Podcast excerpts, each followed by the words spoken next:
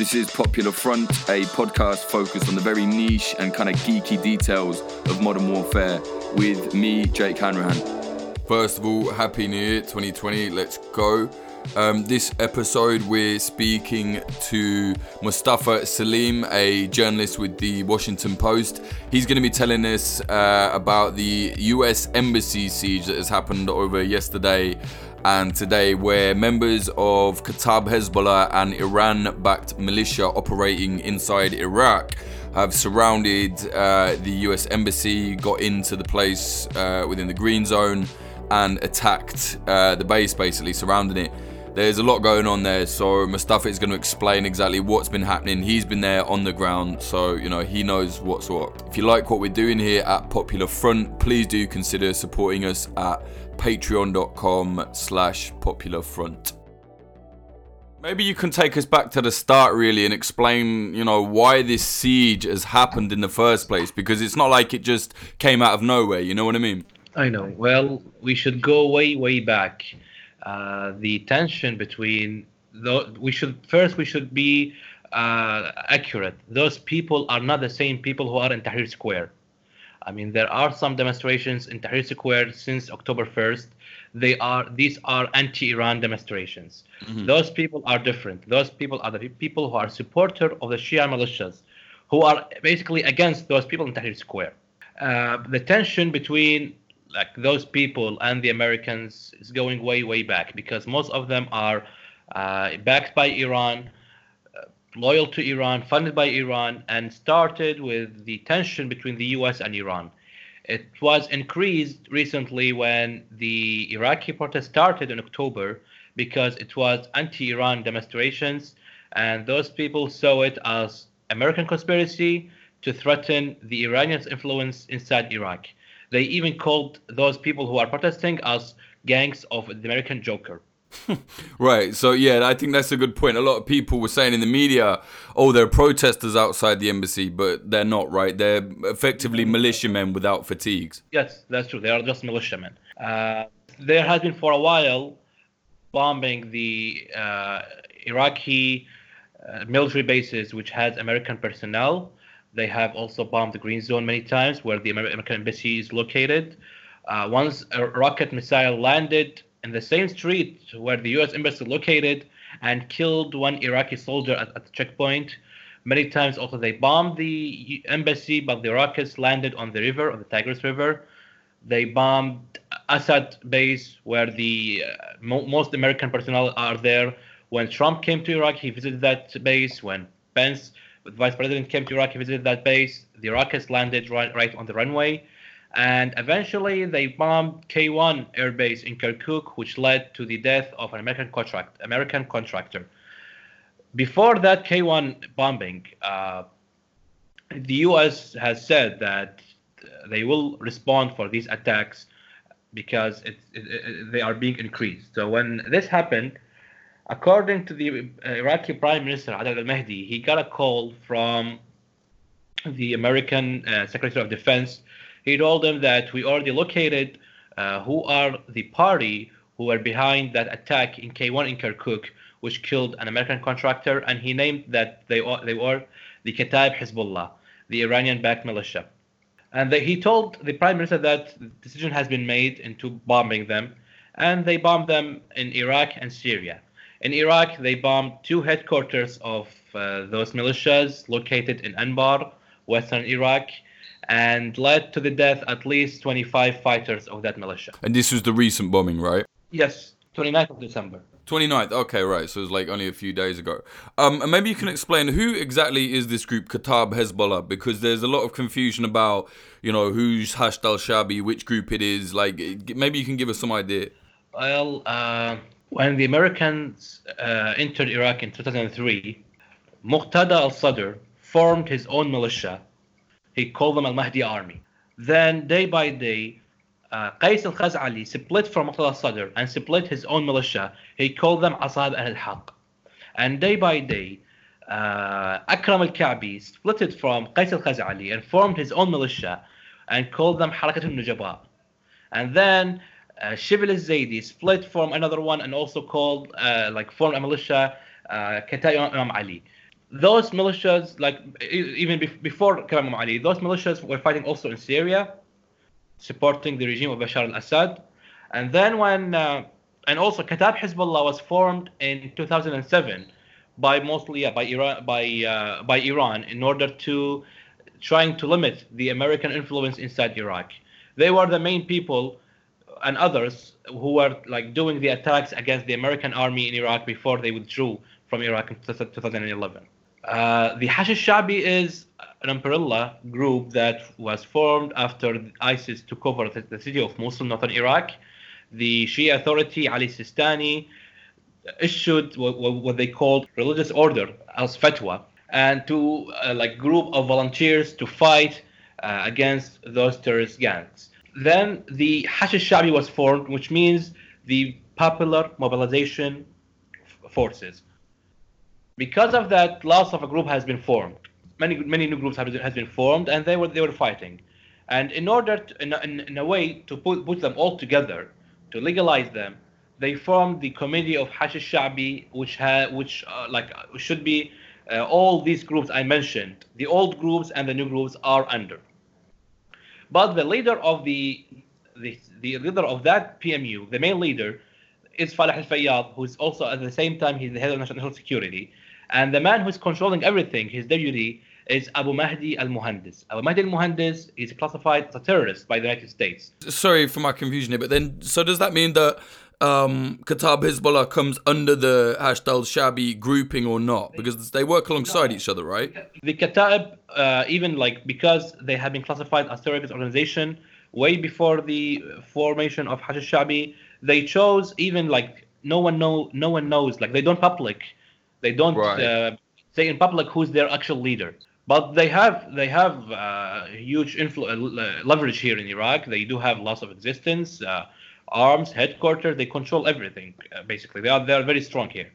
So and uh, like it's not the first time that they act uh, under the authority and uh, under authority of the, themselves. They, they're not controlled. Once I remember in 2015, uh, like uh, security forces arrest a member of Kataib for stealing something from Tikrit or Fallujah. I don't remember exactly. They stormed the prison and they took him out. right, so they got a lot of power. Yeah, they are. They are. They have their own state. No one can control them. So what happened then with them? Uh, you know, leading up to the siege. I believe the siege is kind of stopped as of a few hours ago. But you know, you're on the ground there. Like, what happened? Going back after that strike took place, the uh, Kataib Hezbollah has announced that they will do a central funeral marching for those who died as a, as a result of that attack by the U.S. Uh, by the U.S. forces.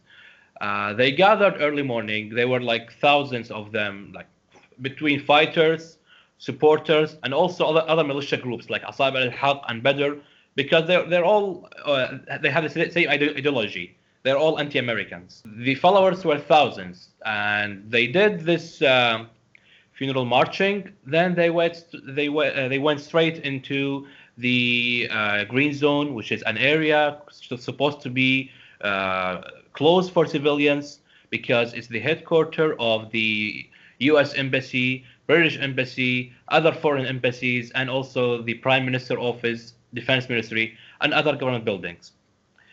No one can enter that area as civilians. They can't enter that area unless they have a special access, which we call IZ badge, International Zone badge. But there were thousands of people armed with vehicles. They stormed the gate of the green zone and they entered the checkpoint, which has only six or seven uh, policemen. They couldn't control them or they couldn't stop them. They went way, uh, deep inside the green zone. They went to the streets of the U.S. embassy. They surrounded the U.S. embassy. They set up tents, and they started uh, destroying the cameras outside of the embassy. They started to smash the glass.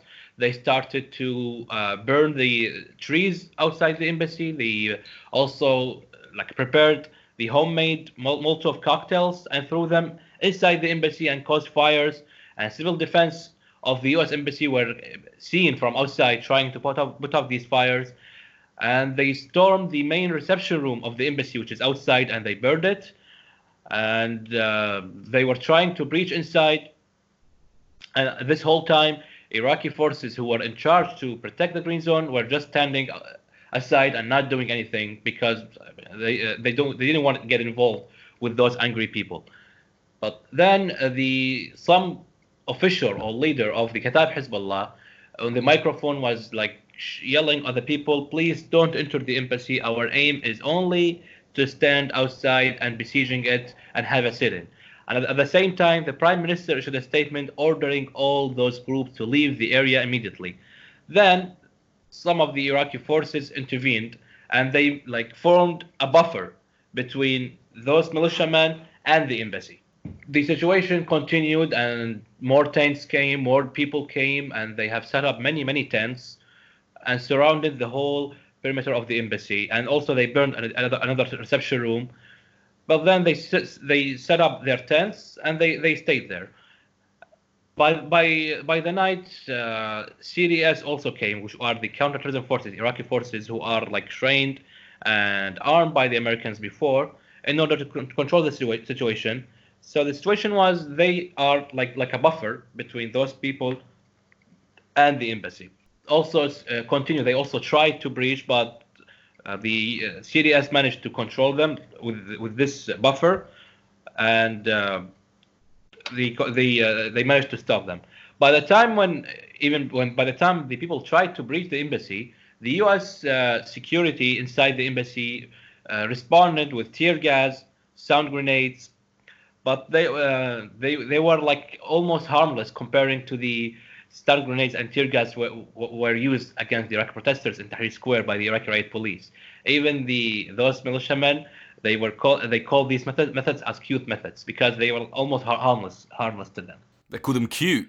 Yeah, they called them cute because yeah, I mean the stun grenades we can barely hear it, and yeah. the, uh, the tear gas is not effective at all.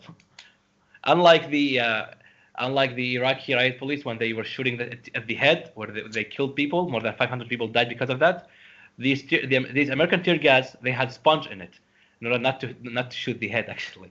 Right, and then they, they sent troops as well, though, right? We saw some footage of yeah, the troops in the green zone. They announced that they are sending uh, troops, marine troops, but so and also this morning after like uh, phone calls between uh, President Trump and Prime Minister Al Mahdi and Barham Saleh uh, the Hashd al-Sha'bi PMU issued a statement this morning uh, ordering all their followers to retreat from the U.S. embassy area, and they have picked another place to do the sit-in, which is outside the green zone, across the river, which is also like uh, like you can see the American embassy from that place, but that that place is not a source of threat at all because it's far. Uh, there's a, a, river between them. Uh, Badr Asaib Ahl Haq, other militias retreated. But Kataib Hezbollah and Harakat al-Nujaba, both militias are classified as terrorist organizations by the, by the US. They refused to leave. They stayed. And they said that we are not under the authority of Hashd al-Sha'bi. We are Islamic resistance. We take orders only from our leaders. So they stayed there. They set up their tents and they, they kept cooking food for those people who are there and uh, then suddenly, an uh, senior official of Kataib Hezbollah, who, who is also the uh, uh, political spokesperson of the of Kataib Hezbollah, he said he went on the stage and he said that the message has been delivered. Uh, we we humiliated the Americans. It's a victory for us. And now it's up to the parliament to issue a law to oblige the U.S. to withdraw their their forces from the Iraq because their demand was that they, they are staying until they withdrew of the whole U.S. troops from the country. That's completely unrealistic, though. Like, what what do you think is the actual game plan behind this? Is it just like angry backlash from the from the airstrikes, or is there something else? It's both. It's the angry backlash, and also uh, they use the circumstances to do a leverage, like Iran did, made made, made this in order to like a special card against the Americans. To kind of show them like we can touch yeah. you. Show them that we can do damage. When uh, then I, I I talked to that guy, like asking what's happening. Uh, he said that like another guy of the Kataib, he said that they got some guarantees from political blocs, parliament that they will issue that law, like all to in order to uh, uh, demand the U.S. forces to withdraw from the country. That's not likely at all. In order to such law, you'll need like the majority of votes. It's unlikely the Kurds would vote. It's unlikely Sunni would vote. It's unlikely also some Shia MPs would, would vote. So no, it's not. Uh, plus, we we don't have we. I mean, our prime minister resigned already. It's just like an emergency government, and there are demands to oppose the government and start an early elections. So it seems that Kataib Hezbollah, then, at least from my perspective, listening to this, is like they're trying to kind of get their claws in a little bit deeper in a kind of time of crisis. Would you say? Yeah, I mean they they figured out. I mean, uh, if the if those American forces would would arrive, Kataib Hezbollah can't do anything, and so they chose and leave by their will, not to be forced to leave. Right, and, and what do you think is going to happen in the future? Do you think this is going to happen again, or, or is this maybe not quite a big a deal as some people are making out? No, I mean the crisis. I think for now the crisis is over. Uh, now they already set up their tents and everything like across the river, but it's not a source of, of threat. Uh, they will keep pressuring the parliament uh, to um, like do this law, and probably those militias, all of them, they don't want this government to resign. They don't want this parliament to be abolished because I mean they they had measured this government for their size.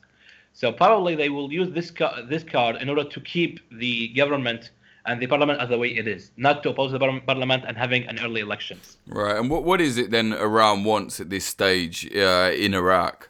Well, Iran wanted to control everything in Iraq. Like even with all the American sanctions against Iran, they have managed to survive even financially because they have Iraq as an exit route. They mm. have Iraq to uh, ex- uh, export like some like stuff, um, electricity, money, everything that they can do through Iraq.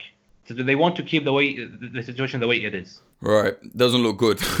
um, is there is there anything else you think we should uh, we should cover before we we kind of wrap this up? Uh no, like but like only the, the thing that I said at the beginning that uh, there is difference between those people who are in Tahrir Square since uh, first of October and those people who stormed the embassy compound. Yeah, definitely. There's a lot of media saying, "Oh, Iraqi protesters," and it's like, well, no, the the connotation of the Iraqi protesters are the, the people trying to fight for their will. You know, they are also protesting the strike against them, but they are not the same protesters who are uh, exactly. uh, anti-Iran protesters. Yeah, exactly. I think it's definitely uh, good that we point that out.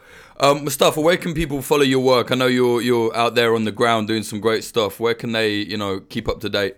My Twitter account and also yeah, yeah. all my uh, uh, M U S T A F A underscore S A L I M B. Brilliant. Okay, mate. Thank you very much for taking the time to do this. You're welcome. That was Mustafa Salim speaking about Kataib, Hezbollah attacking the US Embassy and the siege and what that might mean in the near future for Iraq. Also, again, please do not forget just saying, oh, there are Iraqi protesters attacking the embassy is not accurate, as the New York Times have just done today. Basically saying, oh, the the the Iraqi protesters have diverted from the clashes in Baghdad against the government to the US embassy. That is not what's happened. These are not the same groups. In fact, Kataib Hezbollah have been involved in suppressing the Iraqi protesters whilst they fight against their government. The Iraqi protesters are fighting against basically the influence of Kataib Hezbollah and people like them and their affiliates on the government and what's happening to their country. So just please, like, you know, don't get it uh, mixed up. And people are saying to me, when are you going to do an episode on the Iraqi protest? Trust me, it is coming. But a friend of mine who's going to, you know, I really want to record it with them. Uh, yet to come back from Iraq, and you know, obviously we want on the ground sort of stuff as we've just had with uh, Mustafa. So it's going to be good, but don't worry, it, it is coming. Um, yeah, anyway, uh, it's 2020 now. Thanks very much for all the um, support last year, 2019. It's been amazing. This year, 2020, next decade, hopefully, is a hell of a lot more for Popular Front. Um, got some plans, got all sorts coming. Don't worry, it's going to be more of the same, but also a lot more, a lot more. I don't know, more projects. You know, not just oh, here's the uh, here's the um, podcast, and then here's some docs every now and then. Things are to get a lot more organized, uh, better projects, more going on. Yeah. Anyway, uh, to, to help us keep doing that, please do consider supporting us on Patreon at patreon.com slash popular front. Um, there you'll get bonus episodes, access to the Discord, which is incredible now for research and all sorts of stuff like that. Um, yeah, I think I think you know, I think it's fair. You know, five dollars a month, ten dollars a month, whatever you want. Uh, popular front, uh, Patreon.com/slash Popular Front. This episode, we have a new sponsor, Oracle Coffee Company in Portland. 100% independent, um, ethical, all of that. Like I said, we're not having any corporate bullshit, but we definitely want to push independent businesses, independent work all the time. You'll see us doing that online a lot. We're doing it on the podcast as well. So if you check out uh, Oracle Coffee Company, it says here they're independent multi roaster in Portland's South Waterfront neighborhood.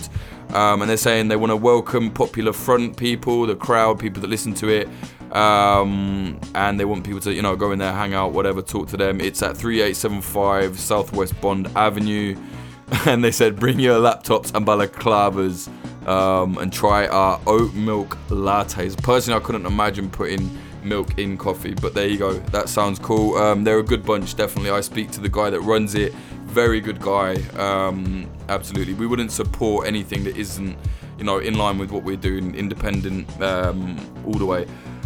Um, also, this episode is sponsored by the defensepost.com, defense with an S. Check them out for all updates on the world in conflict. Also, check us out on uh, YouTube, youtube.com slash popular front this week or next nah fuck it not this week. Next week will be the final part of um, the hong kong doc. I'm sorry that's taken so long but just a lot of life stuff going on right now which took time away from everything but now everything's back on track. So yeah youtube.com slash popular front subscribe hit the bell. Instagram um, the other day we hit 30000 followers on there which i thought was like wow that's mad. Um, especially considering we've been shadow banned for about six months We've been deleted four times by Instagram for nothing and reinstated every time, all four times. They say, oh, it's a mistake. It's just like nonsense. But yeah, Instagram.com slash popular dot front. Um, someone the other day said to me, "Oh, you didn't? I didn't know there was articles. Like there is. I, I mention it quite often. So go to um, popularfront.co. You will see on there articles, podcasts, um, video. Everything is there. The shop, uh, popularfront.shop, merchandise everything's going on. Um, Twitter at twitter.com slash popularfrontco. Um, and someone the other day made a good point. They said like people, some people don't realize that like I did stuff before Popular Front. So if you want, you can check out my work. Previously, I did stuff for Vice, News, uh, HBO, all sorts of other places. Go to jakehanrahan.com. My surname is spelled H A N R A H A N. So jakehanrahan.com thank you very much to the following people from the Patreon. Like I always say, if you lot weren't here, this would not be uh, going anywhere near as rapidly um, as it is. They are Adam Berg Snyder, Andrew Hurley, Axel Iverson, Azad, Brian McLaughlin, Chad Walker, Christopher Martin, Craig Miller, Dan Dunham, Daniel Shearer, Diana Gorvanek, Eloise Larson, Emiliano, Emily Molly, Fletcher Tate, Frank Austin, Jack Mayhoff, James from the Discord, Janet Basurto, uh, tell me if I've said that wrong, Joanne Stocker, Joel Tambusi, Josh for, I don't know, Josh, Jungle King Virapan, Kay Hardy Roberts, Lawrence Abrahams, Lika Madik, Noah, Ari from the Discord, Patrick Bronte, Peter McCormack from What Bitcoin Did, Cuball, Rosha Al Akidi, Rohan Abare, Rubicon, Ryan Sandercock, Scartoon Music, Sebastian from the Discord, Sentry, Sarushe Hawazi, Stephen Davila, STV, Tom Lochrin, Tony Bin, Vida Provost, and Zachary Hinch. Thank you all very, very much. Much appreciated. Also, thank you very much to the people who've been supporting with Bitcoin. We've got a few donations um, over Christmas. Thank you very much. I don't know who you are, like, but thanks. Um, if you want to support us with Bitcoin, go to popularfront.co slash Bitcoin. Bitcoin community, kind of the older, I to say, I to say like the older community, but the community that I remember getting involved in when I was about, fuck man, I don't know, like 21. Um, that that kind of community seems to have been really uh, friendly to Popular Front, and it's really cool. So thanks very much, much appreciated. Uh, music in this episode, the intro was by Home and the outro was by Son of Old. Go to his SoundCloud at soundcloud.com slash son dash of dash old.